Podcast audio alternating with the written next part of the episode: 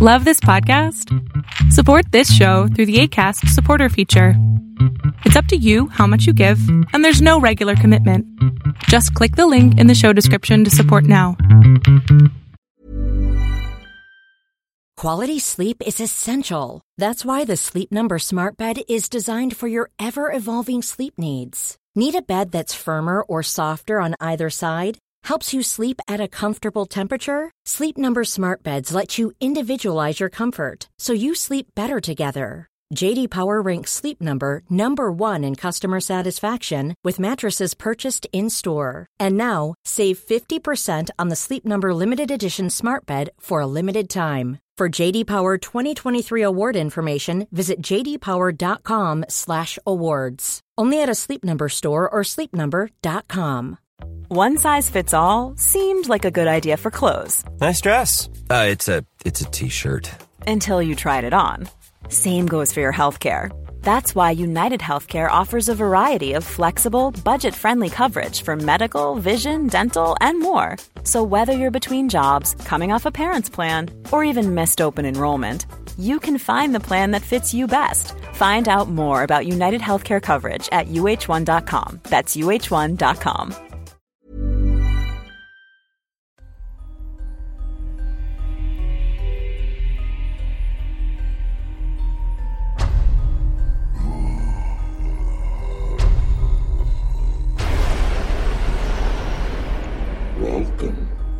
Tales to Terrify.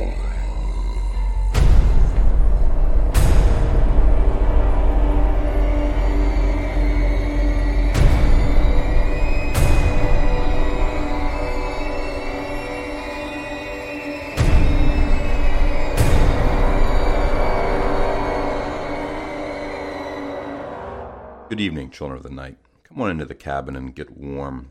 Virginia has turned to a bitter winter, cold and icy. But in here, we'll keep you warm. Get something to eat and something to drink and settle on in. With my new real life job, I've had a significant decrease in the amount of time I've had to spend behind the wheel of my car every week getting to work, which is also my podcast listening time. As regular listeners know, I'm a fan of Josh and Chuck over at Stuff You Should Know. As I was working on getting caught up on the podcast that I listened to, I came across their episode about the satanic panic of the 1980s. Well, as a child of the 80s and of a conservative Christian family, I remember quite well my parents telling me that gangs of Satanists were roaming the streets looking for blond haired, blue eyed boys like me to sacrifice to the Dark One himself. Of course, that was terrifying, but I outgrew that the terror and the blond hair, that is. But those were real things in my world, the understanding that at any point I could have been snatched up by some spooky guys in robes and sacrificed to the devil as part of a satanic ritual. Had that as a reality for years. But that satanic ritual abuse lingered around for a long time, and we looked for demons under every rock and around every corner. Maybe that's where I got my first good taste of this horror stuff. Let's get on to our fiction for the night. We have a single story this one from A.C. Lippert. A.C. Lippert is a graduate student at the University of Louisville, but he is originally from Grand Ledge, Michigan. Along with writing and reading, he enjoys bouldering, exploring the city, and supporting the Arsenal Football Club. Come on, you gunners. His fiction has also appeared in Lao Tzu, Down in the Dirt, Delta Howl, and Conceit magazine. He lives in Louisville, Kentucky, with his wife Stephanie and puppy Reptar. Now we will hear Mr. Lippert's Sweet Dreams.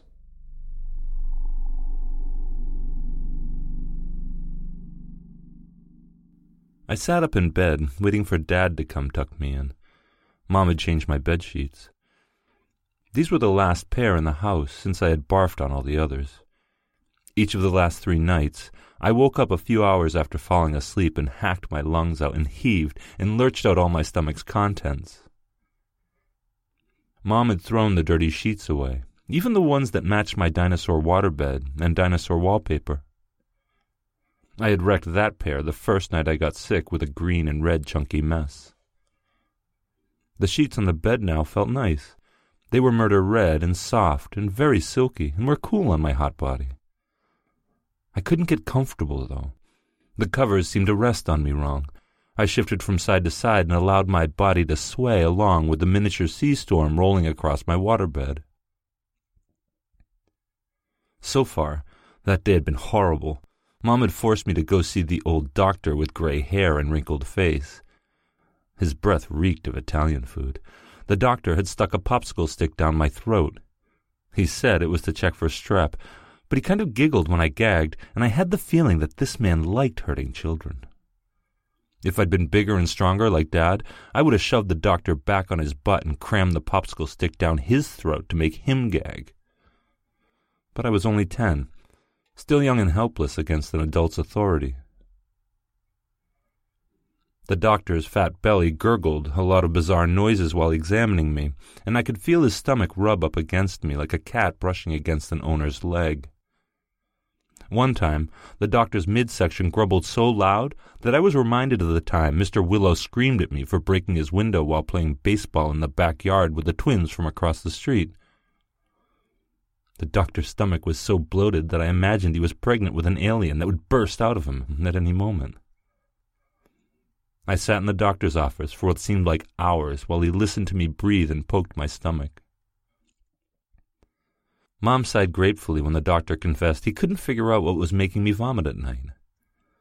Probably just an odd bug that's going around, the doctor had said. He had given me a grape sucker that turned my tongue purple on the car ride home.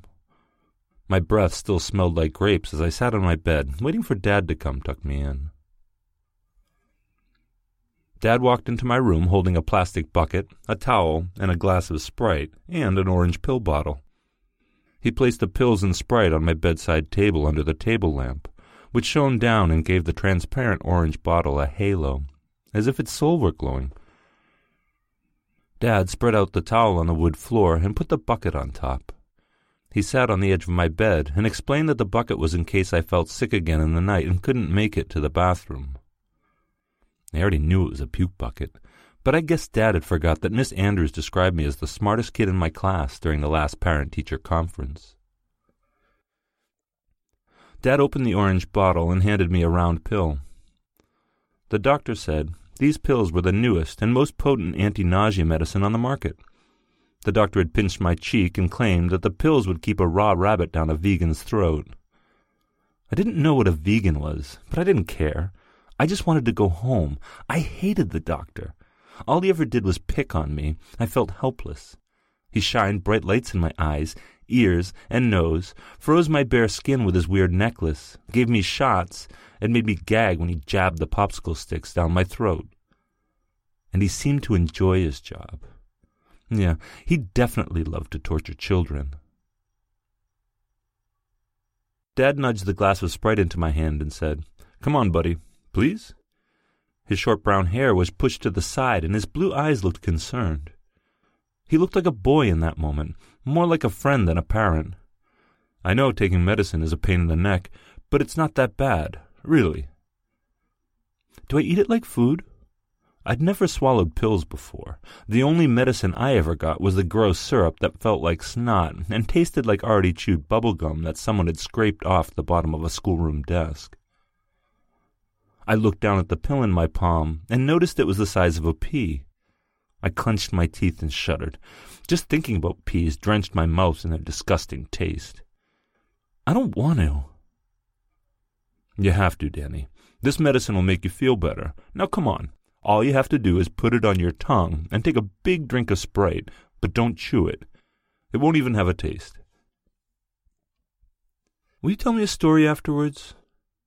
Dad tucked me in every night, and he always read to me before bed, mostly goosebump books, but my favorite was when he'd make up a story. We had finished reading R. L. Stine's The Barking Ghost last night, so we didn't have anything else to read, and this was the perfect night for one of Dad's spooky stories. But every once in a while, heat lightning flickered through them and illuminated the window across from my bed, as if someone was looking in and taking a picture. The wind lashed against the glass. If you take your medicine, yes, I'll tell you a story. I gagged the first time I tried to swallow the pill. Dad slapped my back with his hand as I coughed up Sprite and the pill onto my sheets. Dad plucked the white pill off the wet spot and handed it back to me. I had tried to swallow the pill like Mom did, placing the pill on my tongue and snapping my head back after taking a quick drink. But I must have swallowed wrong, because the pill pinballed against the hang ball in the back of my throat. Mom took a pill every night before dinner. One time, I got scared and asked her if she was sick. She wasn't. She said it was just medicine to make sure things stayed the same. I tried taking my medicine again, this time as if swallowing a clump of chewed food, and found the pill went down much smoother. Entry 1, October 2, 2010. My name is Danny Groverland, and this is my private journal. So if I'm alive and your eyes are groping my handwriting, you are raping my secret thoughts. So put this journal back the only way in heaven you'll have my permission to read this entry is if my lungs no longer inflate. This is for my peepers only. This includes you, Dr. Feller. No peeking. Dr. Feller gave me this journal three weeks ago when my medication plan changed. He said this journal was somewhere where I could release my thoughts of aggression and hostility. Within the first three months of my court sentence stay here at the psychopath prison hospital belonging to Massachusetts, I had attacked another inmate, and for the last three years or so, I've been forced to take medications because I was considered dangerous. I didn't mean to hurt anybody, though. Accidents happen, right? The other inmates are my friends. Why would I want to hurt any of them? It wasn't my fault that Trey Growler almost died. The accident occurred when everyone was in the cafeteria for lunchtime, I slipped on a wet spot while walking between two tables, and somehow my fork happened to get lodged in the back of Trey Growler's pimply neck. My previous medication plan made me feel calm and sleepy, and I mostly laid on my bed and read while locked in my bedroom. But since Dr. Feller took me off the anger suppressants, I've become agitated. Now, I mostly waste my hours by prowling my confined, concrete domain like the nutcase in my favorite short story skulking her room and rubbing away that hideous yellow wallpaper. I admired this journal's cow patterned cover as soon as it came into my possession, but the journal's pages have remained blank until this very minute.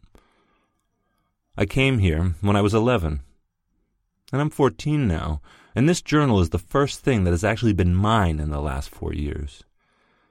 I've been caged here at McLean Juvenile Psychiatric Institute in Belmont, Massachusetts for so long now that I barely remember the life before coming here. Being a bird, free to leap out of my nest and fly around the sky. For the last three weeks, this journal has collected dust while sitting on a wooden desk that is pressed against the white painted brick wall opposite my bed. The desk is small, as if made for a goblin, I have to squat in the chair just to write in this journal. As soon as Dr. Feller gave me this journal, I was intimidated by its pale emptiness. The journal's blank pages reminded me of the glow that a child has before his innocence is stripped from him. I possessed that glow once, but this savage world stole it from me years before I was ready to grow up. So, how could I destroy this journal's purity when I was constantly reminded of what happened in my horrific life? What if I messed up and wrote the wrong thing and ruined the journal's chastity? But I cannot bear this burden any longer. Last week, I started having dreams, horrifying, malevolent dreams that dig into my subconscious mind and unearth my growing angst. Every night, I enact the murder of my slumbering parents and wake too late, only after I have punctured their loving flesh and bathed in their bodily fluids. The guilt inside me is smothering. I can barely breathe. I cannot rest. I feel as if I'm in survival mode. I'm drowning in the murderous accusations made against me. They're swallowing me whole. I need this journal to hear my story and help me put this crumbling cookie back on the baking sheet. I need to know if I actually murdered my peaceful parents on June 26, 2006, with nothing but my naked hands and a knife, as the entire world claims. How could I, a loving son, act on such diseased impulses if I didn't have them? But my psychologist, Dr. Feller, assures me that I'm guilty of the crime. He occasionally incriminates me with his words, but he mostly projects his judgment when his eyes glare at me and he tilts his head like a baffled puppy and itches his two day old gray stubble. He tells me, at least once a week in our meetings, that my mind has merely repressed these memories. He says that my brain has a delete button, and my fragile mind utilized this defense mechanism to protect me from my past. I nestled into my fluffy T Rex comforter as Dad got up and turned off the bedroom light. I love my dinosaur covers so much that my sleeping mind had known to protect them from my gushing dinner the last three nights. These covers had a picture of a Tyrannosaurus rex flashing his serrated jaws, roaming through a forest of prehistoric trees and bushes. All the other dinosaurs hid in fear of the king. The T Rex's teeth were so white and clean, they looked like they were made of fresh pearls that had just been ripped off an oyster's tongue. They had never known the salty scarlet of an herbivore's blood, but every time I studied this beast that kept me warm at night, I imagined raw meat gnashing between its teeth. The look in the T Rex's eyes was lethal, and it displayed his killer instinct. My waterbed sloshed and waved like a boat had driven through when Dad sat on the edge. The lamp on my nightstand was still on, and its glow stretched across my room and made the triceratops and velociraptors on the wallpaper look like they were lurking around a caveman's fire. The light's light slapped Dad right in the face, but Dad's whiskers created a dark shadow on his cheeks. You ready for your story? Yes. Once upon a time, there were aliens from outer space, Dad started. His hands were folded on his knees, and his demeanor was serious. He didn't smile like he normally did while making up stories. Dad's blue eyed gaze was serious, like he was telling me his darkest secret. These aliens were from a planet called Malta 4 Dare. There were no trees or grass on this planet, no water, and most of the planet was covered with mountains. The aliens lived in caves that dug deep into the planet. What did they look like? I clutched my covers and pulled them into my chest. Dad knew I liked stories to be scary. Well, these aliens weren't the little green Martians like on TV. These aliens were tall and sickly skinny and had purple skin. Their eyes were silver and big, really big actually, because they lived in caves and had to see in the dark. Dad paused and grinned. I felt like we were on summer vacation, sitting around the campfire behind Grandma and Grandpa's house in the north of Maine. Dad brushed his hair to the side of his forehead and placed his hand back on his knee and those aliens from Malta 4 Dare came to Earth one night. They flew their UFO to gather up little girls and take them back to their caves. Each alien from Malta 4 Dare was allowed one little girl. This species ate girls piece by piece by piece. They started with gobbling down the girls' toes, and they ended by chomping on their teeth. The aliens didn't sleep, didn't play games. They just ate. And twenty years later, when they finished drinking every last drop of blood and had eaten all the little girl's toes and fingers, eyes, bones, and teeth, they blasted back to Earth and snatched another female child in the night. Dad cleared his throat. He reached behind him and took a drink of my glass of Sprite that was on the table. What happened next? An alien named Ned had come down to a town called Bloomington. The moon and stars were shining up above, and they reminded Ned of his journey. Ned crept up to a little girl's bedroom window and peeked inside. She was sleeping. Ned could see that her blonde hair was frizzy and looked scrumptious. Ned slid the window open and lifted himself inside. I'm going to bed, Mom shouted from down the hall. You coming? If not, I'll be asleep in five minutes. All right, buddy, I'm going to bed, Dad said, but he didn't even look tired.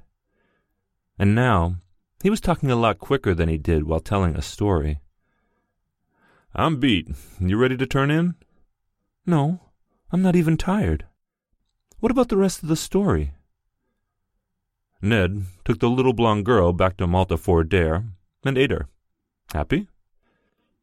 Okay, let's say your prayers. Dad and I said my nightly prayers together. My family went to church every Sunday morning, though I thought church was boring. But I kind of liked saying my prayers every night because I got to spend some alone time with my dad. Dad stood up and flicked off my lamp. Sweet dreams, son. He shut the door and left me in complete darkness. I listened to Dad clomp down the hall towards his bedroom while I thought about the aliens from Malta Dare. I woke in the morning and my sheets were clean. The puke bucket was empty. I was warm under the weight of my T Rex covers, but the air in the bedroom was chilly. Somehow, my bedroom window had been open throughout the night, and I was almost positive that it was closed when I had fallen asleep. My mind jumped back to Dad's story about the aliens from Malta Fort Dare. Was the story true? Were there actually aliens that snuck into kids' bedrooms at night? My arms were pocked with goosebumps. In school, I'd learned that real aliens didn't exist. But what if Miss Andrews was wrong? I huddled under my covers for several minutes and decided that Dad must have snuck back into my room and opened the window while making sure I wasn't getting sick. I was the first to awake in the morning, which meant that I was the first to notice that all the windows in the house, not just the one in my bedroom, had been jammed open at some point throughout the night. Entry 2, October 4, 2010. Tonight, after I returned from dinner in the cafeteria, I colored in the channels between the white painted bricks and the wall of my state appointed bedroom with a permanent marker. The idea came to me when I was thinking about my childhood, back when everyone thought I was just an innocent young boy. One time, Mom told me that I drew all over our kitchen wall with a black felt marker when I was five, which had made Dad furious. Mom claimed that everything became funny as time passed. Am I really the beast that Dr. Feller thinks I am? Did I chop and flay and hack my parents' flesh with a knife like a butcher preparing a pig or a hunter gutting his prize? I don't remember any of these things, but everyone is so convincing. Dr. Feller knows that I committed this deed as if he had watched the events unfold. But wouldn't I know if I'd killed my own mom and dad?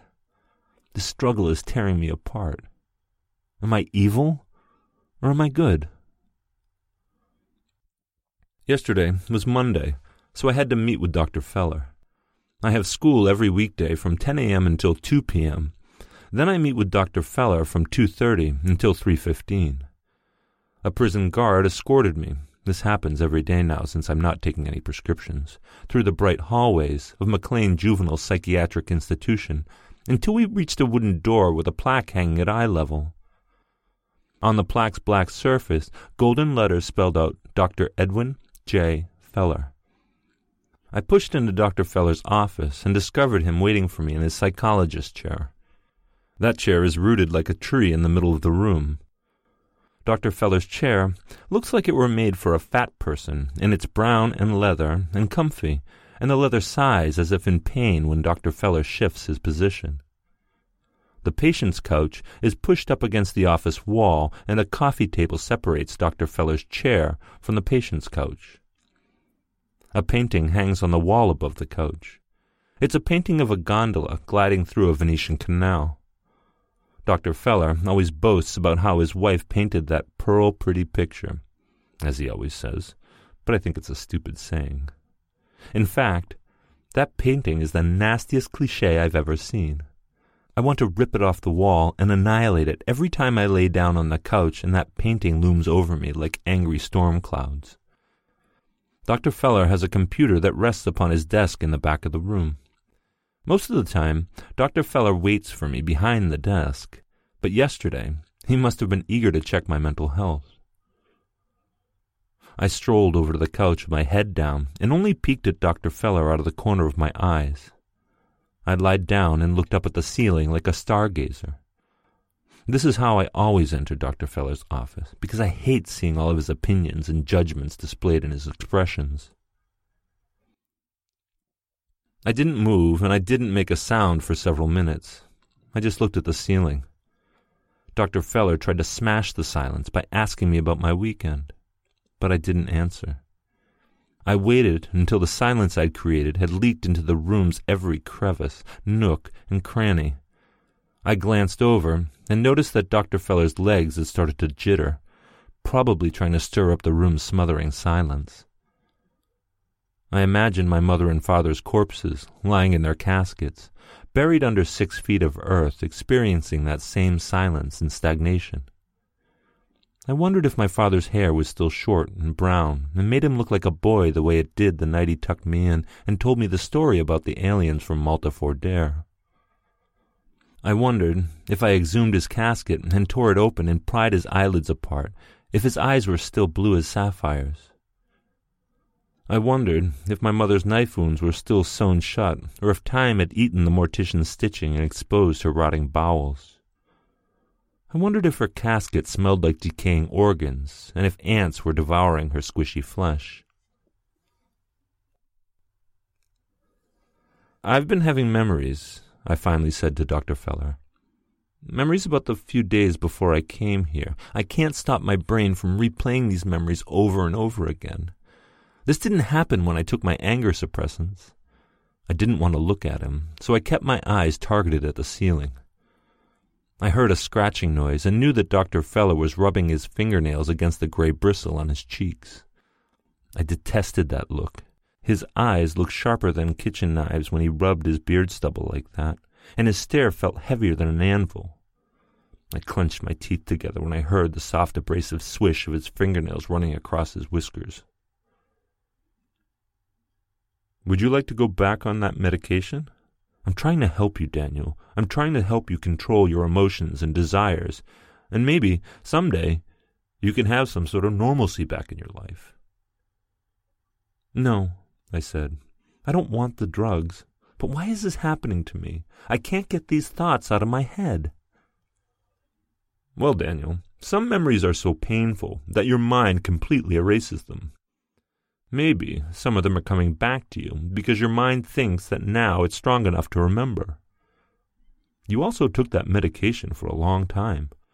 Your body just takes time to adjust to your new daily routine. I kept my eyes on the blank white ceiling. I could still hear the rustle of Dr. Feller's fingernails through his beard. A muffled shriek slipped under the office's closed doors, and I wondered if my friend Raymond Carr had created that noise.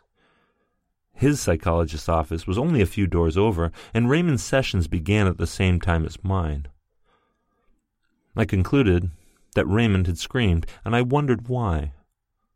I chomped my teeth back together and restrained myself from telling Dr. Feller any more. I had already told him too much about my secret thoughts. I didn't want to say anything else. That would just give Dr. Feller more evidence to support his theory that I'm insane and murdered my sleeping parents. Raymond showed me his pet spider over the weekend. I said. I laced my hands together and rested them on my chest. Until then, I hadn't realized how hard I was breathing. It's a daddy long-leg, and it lives in the corner above Raymond's bed. I talked about more nonsense like this until my session was over at 3.15. A muscular prison guard knocked on the door and walked me back to my cell. I see you've been getting artistic on me, Dr. Feller said when he entered my room a few hours later. I was supposed to be doing homework, but instead. If you thought the only way to get a more defined jawline with natural looking results was through surgery, think again. Juvederm Volux XC is a non surgical injectable gel filler that improves moderate to severe loss of jawline definition and can help you achieve natural looking results with little downtime. Even better, this improved definition lasts up to one year with optimal treatment. No maintenance required. Improve jawline definition for a smooth, sculpted look with Juvederm Volux XC. For important safety information and to find a licensed specialist, visit juvederm.com. That's J U V E D E R M.com. Not for people with severe allergic reactions, allergies to lidocaine, or the proteins used in Juvederm. Common side effects include injection site redness, swelling, pain, tenderness, firmness, lumps, bumps, bruising, discoloration, or itching. There's a risk of unintentional injection into a blood vessel, which can cause vision abnormalities, blindness, stroke, temporary scabs, or scarring. Talk to a licensed specialist specialist to find out if it's right for you. Quality sleep is essential. That's why the Sleep Number Smart Bed is designed for your ever evolving sleep needs. Need a bed that's firmer or softer on either side? Helps you sleep at a comfortable temperature? Sleep Number Smart Beds let you individualize your comfort so you sleep better together. JD Power ranks Sleep Number number 1 in customer satisfaction with mattresses purchased in-store. And now, save 50% on the Sleep Number limited edition Smart Bed for a limited time. For JD Power 2023 award information, visit jdpower.com/awards. Only at a Sleep Number store or sleepnumber.com. Millions of people have lost weight with personalized plans from Noom, like Evan, who can't stand salads and still lost 50 pounds.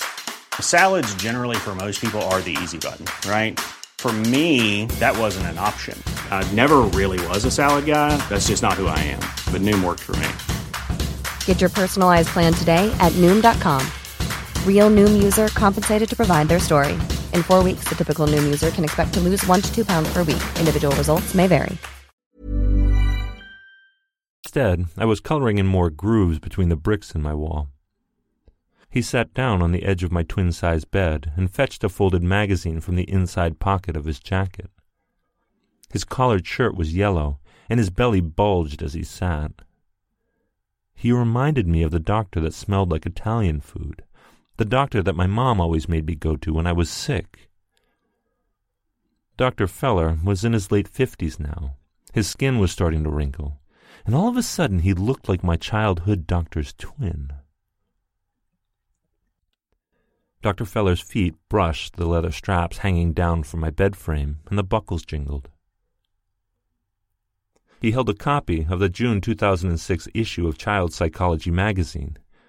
He said that the same issue had been sitting on my mother's bedstand the night she was murdered, and there was an article about disturbed children that I should read. I snatched the magazine from his hand and placed it on my desk next to my journal. He thought that this magazine's article would somehow ease my mind, or maybe bring back a memory that would prove I'm dysfunctional. He said there had been a noticeable change in my behavior lately, not a violent alteration, but that I'm restless. My clothes had begun to wear me, and I consistently look like a young child that has been smacked around and kept up long past bedtime. Dr. Feller thinks that I'm old enough to handle reading the magazine article, and also that I'm old enough to understand the magazine's significance since my thoughts are no longer clouded by prescription drugs. Doctor, thank you, I said, standing between him and my desk. I didn't want Dr. Feller to even think about reading my journal. Last night, I wrote a story about a teenager who kills a psychiatrist. I wrote the story just for fun. The story wasn't about me, but I don't think Dr. Feller would have appreciated it as much as I do. I continued. Do you know the name of the anti nausea medication I was prescribed just before my parents were killed? No, I don't quite remember, he said as he stood up and inched towards the doorway. Why do you ask? My stomach didn't feel good last night, I said. I was just wondering if that's something you might prescribe me, since it had worked so well. It was the morning of June 23rd, 2006. The house was chilly, since every window had been opened at some point in the night, so I grabbed a blanket from the hallway closet and sat in the living room and watched television until my parents left their bedroom. It was the morning of June 23rd, 2006. The house was chilly since every window in the house had been opened at some point during the night, so I grabbed a blanket from the hallway closet and sat in the living room and watched television until my parents left their bedroom. The house seemed abandoned. I had started watching TV around nine o'clock, but my parents didn't come out of their bedroom until eleven. Mom and Dad were both on vacation from work, so they had been sleeping in all week, but not usually this late. I thought I heard them wake up and get out of bed around ten, but I guess it was just my imagination. I never forgot how lonely and isolated I felt that morning, because I had felt the exact same feeling my first night at McLean Juvenile Psychiatric Institution. How'd your night go, sport? Looks like that medication worked, after all, Dad said as he walked into the living room. His hair was damp and dismayed, and he smiled when he talked. Dad had lots of energy that morning, and reminded me of the night before when he looked like a boy, not like my father at all, but like a friend from school. Nope, I, slept through the night, but you already knew that. I did? How so? Didn't you come and check on me while I was sleeping? Uh, didn't you open the window last night? Dad wore navy gym shorts and a gray tank top. He looked around and noticed the windows were open. It wasn't me. Are you sure you didn't open them and just forgot? No. I thought you opened them when I was sleeping. The windows in my bedroom were open too. It wasn't me. He looked around confused. In fact, I remember closing them right before I came to tuck you in. Must have been those aliens I told you about, right? I'm sure your mother opened them as I tucked you in. Dad shrugged his shoulders and walked over to the kitchen to help Mom make lunch. I didn't know if he was serious about the aliens. He sounded like he was joking. But the windows had been closed when I went to sleep, and I was sure Mom hadn't opened them. She didn't like leaving the windows open at night. She worried about intruders. Were aliens actually real? What if everyone had been lying to me the entire time? I started to wonder if Dad was actually telling me the truth last night and had just hoped that I thought the story sounded fake. We ate chicken tenders and macaroni and cheese for lunch that day. After lunch, I convinced Mom and Dad that I felt fine, so they let me play catch with Timmy and Charlie Hathaway, the identical twins from across the street. They looked exactly alike. I was only able to tell them apart because Timmy wore black, thick rimmed glasses and Charlie didn't. Timmy always complained that Charlie got the good eyes. Timmy and Charlie had come outside to break in new gloves that their parents had bought them. My mitt was a few years old, but Dad had bought me a really nice glove made from real leather, so it was still in great shape. Timmy and Charlie told me a story while we threw the ball back and forth about a girl named Lizzie Borden that lived in a town only thirty miles away called Fall River, Massachusetts. I went inside and ate dinner at Timmy and Charlie's house after catch. Their mom made lasagna. I didn't eat much because Mrs. Hathaway used sauce with mushrooms. Then we watched my favorite movie, Jurassic Park. The best part was when the velociraptors ripped apart the T Rex with their talons. Then, after the movie, Timmy and Charlie and I roamed around their backyard pretending we were dinosaurs. Charlie was a T Rex. Timmy and I were brontosauruses. Charlie ran around and pounced on us and fake devoured us, but Timmy quit when I accidentally knocked his glasses into the grass and almost broke them. Then Mrs. Hathaway said it was time for me to go home. Dad tucked me in again that night. I sat up in bed with the covers only up to my knees when Dad walked in. He carried that orange pill bottle in one hand and my glass of Sprite in the other. The plastic puke bucket still sat on the towel next to my bed from the night before. The toy box in the corner of the room was open, and my action figures were scattered on the floor. I was supposed to put them away earlier, but I hadn't. My waterbed rolled like a lake as he sat down on the edge. He looked more tired than he had the night before. He had worked in the yard all day, chopping up wood for the fire pit out back and mowing the grass. He had just taken a shower, so he smelled like a bar of soap. You gotta take your medicine so you don't get sick again. You did pretty good last night, so tonight should be a piece of cake. I scrunched my face in protest and shook my head as I remembered how my first attempt at swallowing the pill had made me gag, and I wanted Dad to know that I didn't want to take the medicine. How about we make the same deal as last night? he said. Dad held the glass in his hand and rested the bottom on his thigh. I'll tell you another story if you don't give me a fuss. How's that? I agreed. Hearing one of Dad's stories was definitely worth taking medicine, even if it was the nasty syrup kind. Swallowing the pill was easier that night. Swallowing a pill was actually easier altogether if I took a big enough drink of Sprite. Dad got up from the edge of the bed and killed the light emanating from the bulb on my ceiling, and the lamp on my bedside was left to distribute a dull glow without competition. I slunk down and nestled under my covers as Dad refound his seat. I peeked across my room to the window, remembering Dad's story from last night and wondering who had opened that window while I slept. The window was closed now, and I'd locked it to make sure things stayed that way. Once upon a time, Dad began. He sat cross legged and hunched over to rest his elbows on his thighs. I pulled my covers tighter into my body and smiled. I could tell by Dad's grin that this was going to be creepy like the one the night before. Once upon a time, Dad began. He sat cross legged and hunched over to rest his elbows on his thighs. I pulled my covers tighter into my body and smiled. I could tell by Dad's grin that this story was going to be creepy like the one the night before.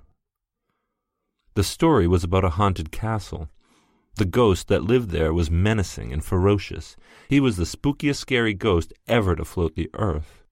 The ghost's name was Oliver von Bazar, and he lived a great life but died a horrible death. A long time ago, Oliver von Bazar was a French prince.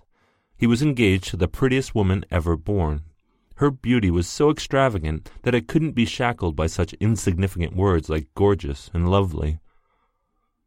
The damsel's name was Lauren Sinclair.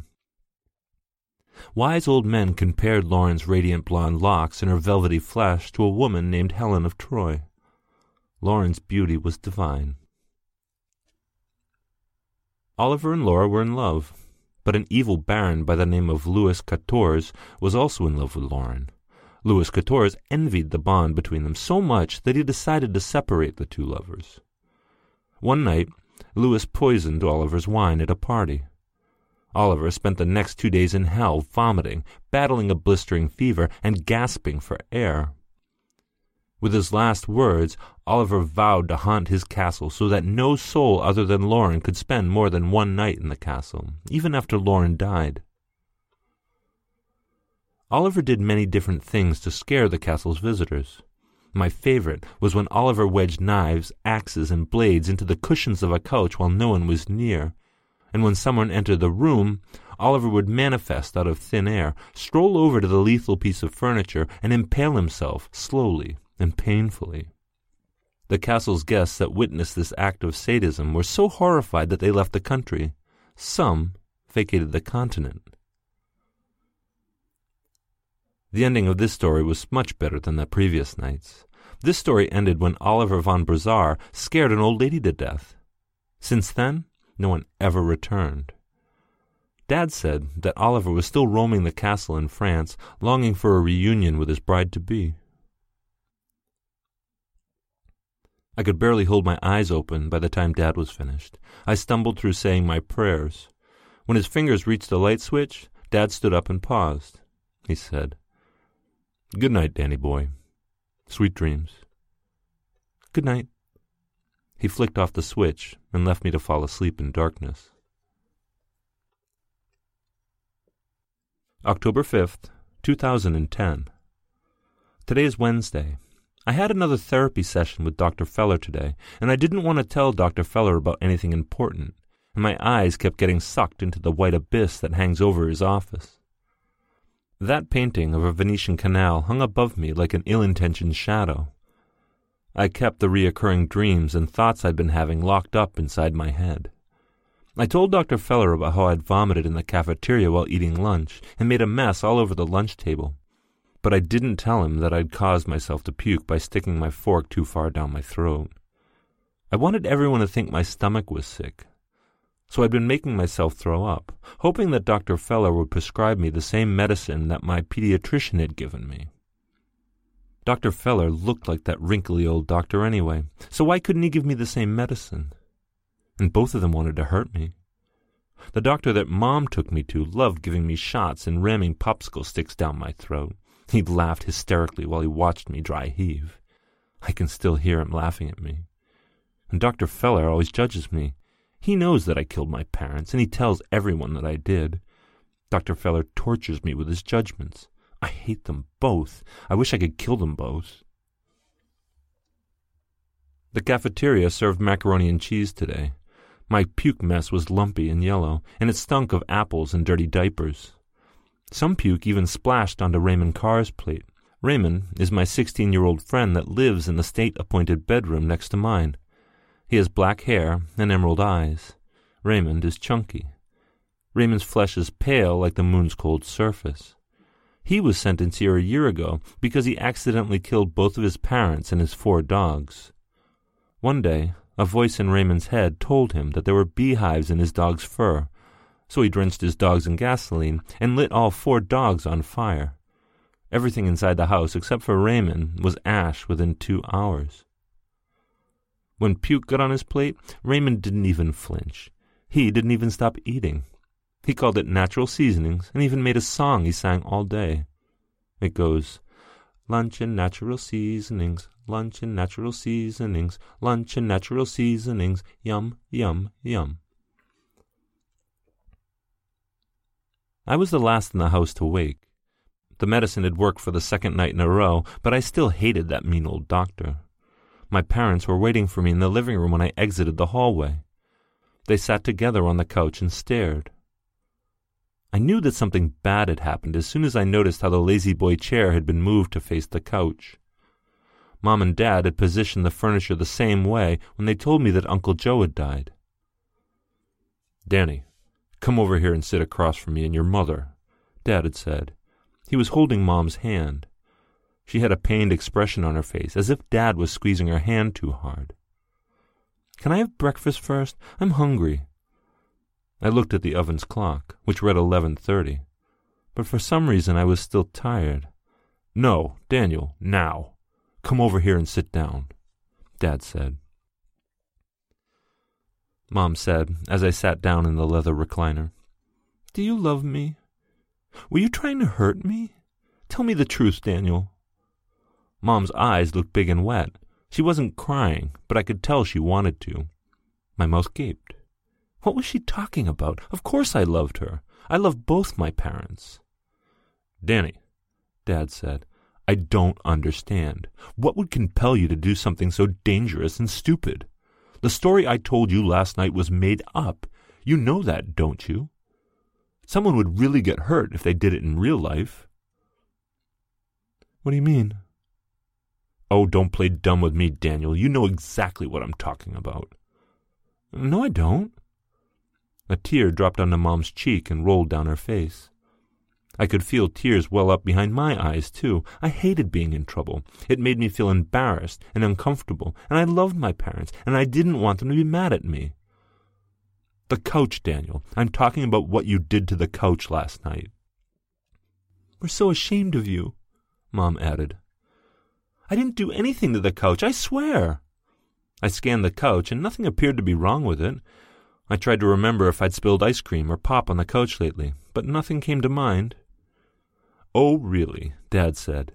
Then how did every single knife in the kitchen get into the living room and get stuck in the couch cushions, huh?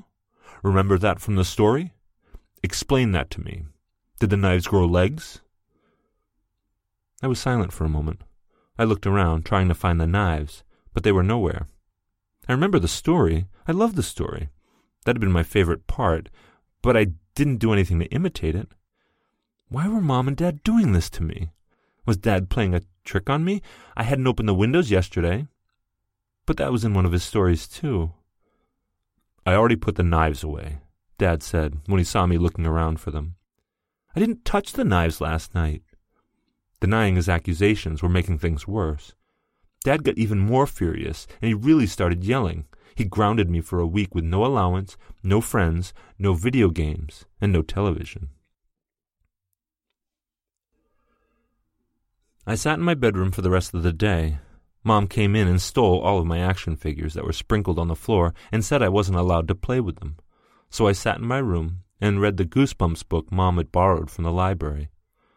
I read the first thirty pages of Bad Hair Day, but I got tired and took a nap. I wasn't getting sick any more, but I hadn't been sleeping well the last couple nights.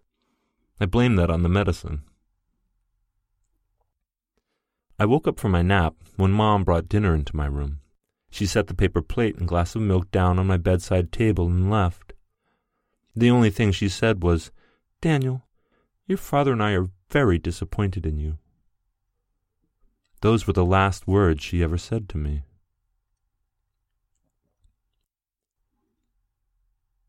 I ate and spent the rest of the night wiggling around on my dinosaur waterbed, making it slosh and sway, and pretending I was Captain Blackbeard battling the stormy waters on the high seas. I also spent a lot of time thinking about that story Timmy and Charlie told me the previous day. Timmy and Charlie said that Lizzie Borden lived a long time ago, and that one night she crept into her parents' bedroom and slaughtered them. She hacked her dad with an axe over fifty times, and her mom about a hundred, and Lizzie never even got in trouble for it. They put her in jail, but let her go after a few days.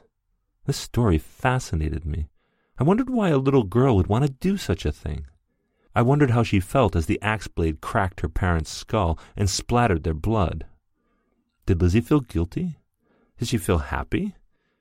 Timmy and Charlie even taught me a song about her. Lizzie Borden had an axe and gave her father forty whacks, and when she saw what she had done, she gave her mother forty one. I sang the song over and over that night while playing on my bed. I stopped singing when Dad barged in and ordered me to get ready for bed. Dad was quiet and businesslike while tucking me in. He used the least amount of words possible when making me take my stomach medicine and say my prayers. You don't deserve a bedtime story, he said before I can even think about asking for one. Dad? I said as he got up and left the room. Yes? He turned around and looked at me as if I deserved a noose around my neck. Do you still love me? Yes, Daniel. Your mother and I still love you. We always will. We're just very angry because of what you did last night. Sweet dreams, son.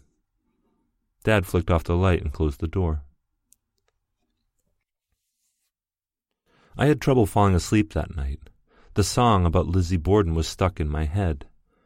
Lizzie Borden had an axe and gave her father forty whacks, and when she saw what she had done, she gave her mother forty one. Images of a girl with horns protruding from her forehead, ripping out and eating her mother's intestines danced through my mind while trying to fall asleep. I curled into the fetal position and hugged my T Rex comforter tightly. The next thing I saw were the freckles of a red haired police officer as he shook me awake. My hands were zip tied together, and I felt as if my whole body had been dipped in something slimy. Even though I didn't know what was going on, I felt horror and guilt was over me. I looked into the window across the room. The sun was still hibernating, but police cars outside flung red and blue lights through the window's glass and onto my dinosaur wallpaper. They looked like a lighthouse spotlight from a sailor's hallucination. Wake up, son, the police officer had said. He was hunched over my bed, and I could see into his blue eyes. There were three other policemen standing by the door, talking to one another. I could only pick out a few words. Disgusting. Jimmy lost his lunch. I thought I was dreaming all this until I felt the red haired officer scoop me up in his arms. I was in such a state of confusion I couldn't understand the words coming out of the policeman's mouth as he carried me. I must have fainted or fallen back asleep because the next thing I remember I was waking up in a room containing nothing but the bed I was sleeping on and a silver toilet. October 6th, 2010. Today is Thursday. Dr. Feller stopped by my room earlier to tell me about the anti nausea pill I took four years ago, back when everyone thought I was just an innocent child.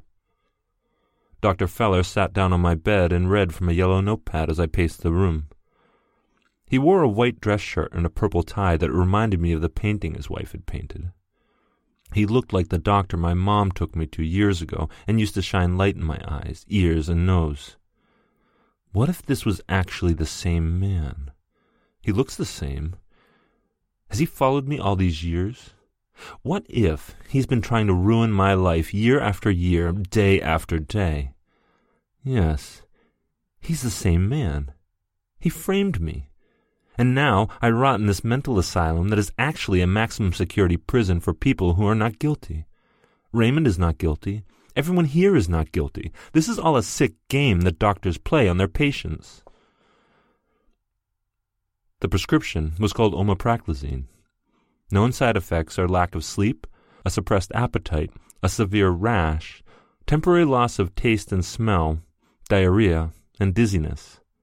The drug was new in 2006 and is currently only used in hospitals for severe cases of prolonged nausea. Dr. Feller said an orderly would stop by tonight before I go to bed to administer the proper dosage. I hope this will help you settle your stomach, Dr. Feller said.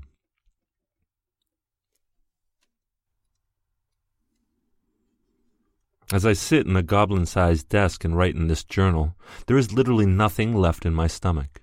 I stuck my finger down my throat three times last night, once this morning, and twice this afternoon. I need that medicine. Omapraclazine forced me to kill my parents. I know that for a fact. It must have. The medicine made me sleepwalk and reenact stories that I'd thought about just before falling asleep. Timmy and Charlie used to sleepwalk, so why couldn't I? It's possible, right? And I even found a little article about sleepwalking in the child psychology magazine that Dr. Feller gave me. That was probably what my mother was reading about, not disturbed children. If someone, anyone, is reading my words, please neglect the small park marks on this page where my tears are now falling. Yes, maybe I did kill my parents, but not consciously. I swear on the Bible that it wasn't me. I didn't know what I was doing. I was asleep, I promise. I would never want to kill my parents, never in a million years. Dr. Feller wins this twisted game. I quit. He gets to have the last laugh. Tonight, after I take my dose of omapraclazine, I'm going to have Raymond whisper a bedtime story through the barred window of both our cells. I want him to tell me about Donald Dickens. He was an inmate here at McLean Juvenile Psychiatric Institution until a month ago when he killed himself. Donald Dickens took a pen and stabbed himself in the stomach fifteen times. He bled and bled, but didn't die, so he pierced the pen into his throat five more times. Donald took 25 minutes to die. Tonight, that sadistic doctor will finally have finished me off, just like he did to my parents. No matter what, this will be my last journal entry. Sweet dreams.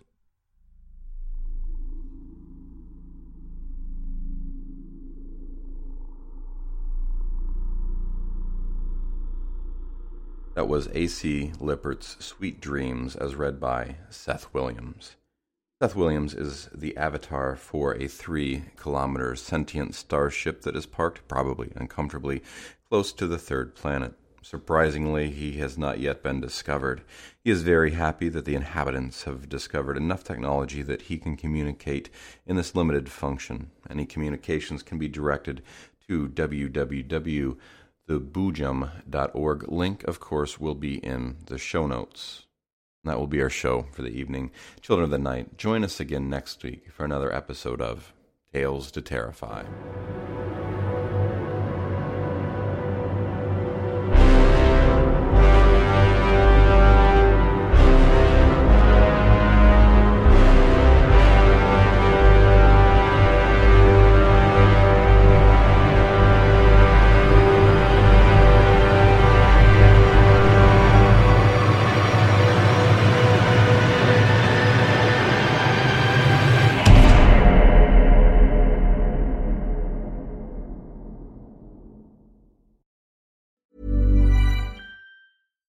If you're looking for plump lips that last, you need to know about Juvederm lip fillers. With Juvederm Volbella XC and Juvederm Ultra XC, your lip look, whether it's subtle or bold, can last up to one full year with optimal treatment and no additional maintenance. Find a licensed specialist and see if it's right for you at juvederm.com today. That's J U V E D E R M.com. Add fullness to lips in adults over 21 with Juvederm Volbella XC or Juvederm Ultra XC. Do not use if you have severe allergies or a history of severe allergic reactions, or if you're allergic to lidocaine or the proteins used in Juvederm. Tell your doctor if you have a history of scarring or taking medicines that decrease the body's immune response or that can prolong bleeding. Common side effects include injection site redness, swelling, pain, tenderness, firmness, lumps, bumps, bruising, discoloration, or itching. As with all fillers, there's a rare risk of unintentional injection into a blood vessel, which can cause vision abnormalities, blindness, stroke, temporary scabs, or scarring. For full important safety information, visit juvederm.com.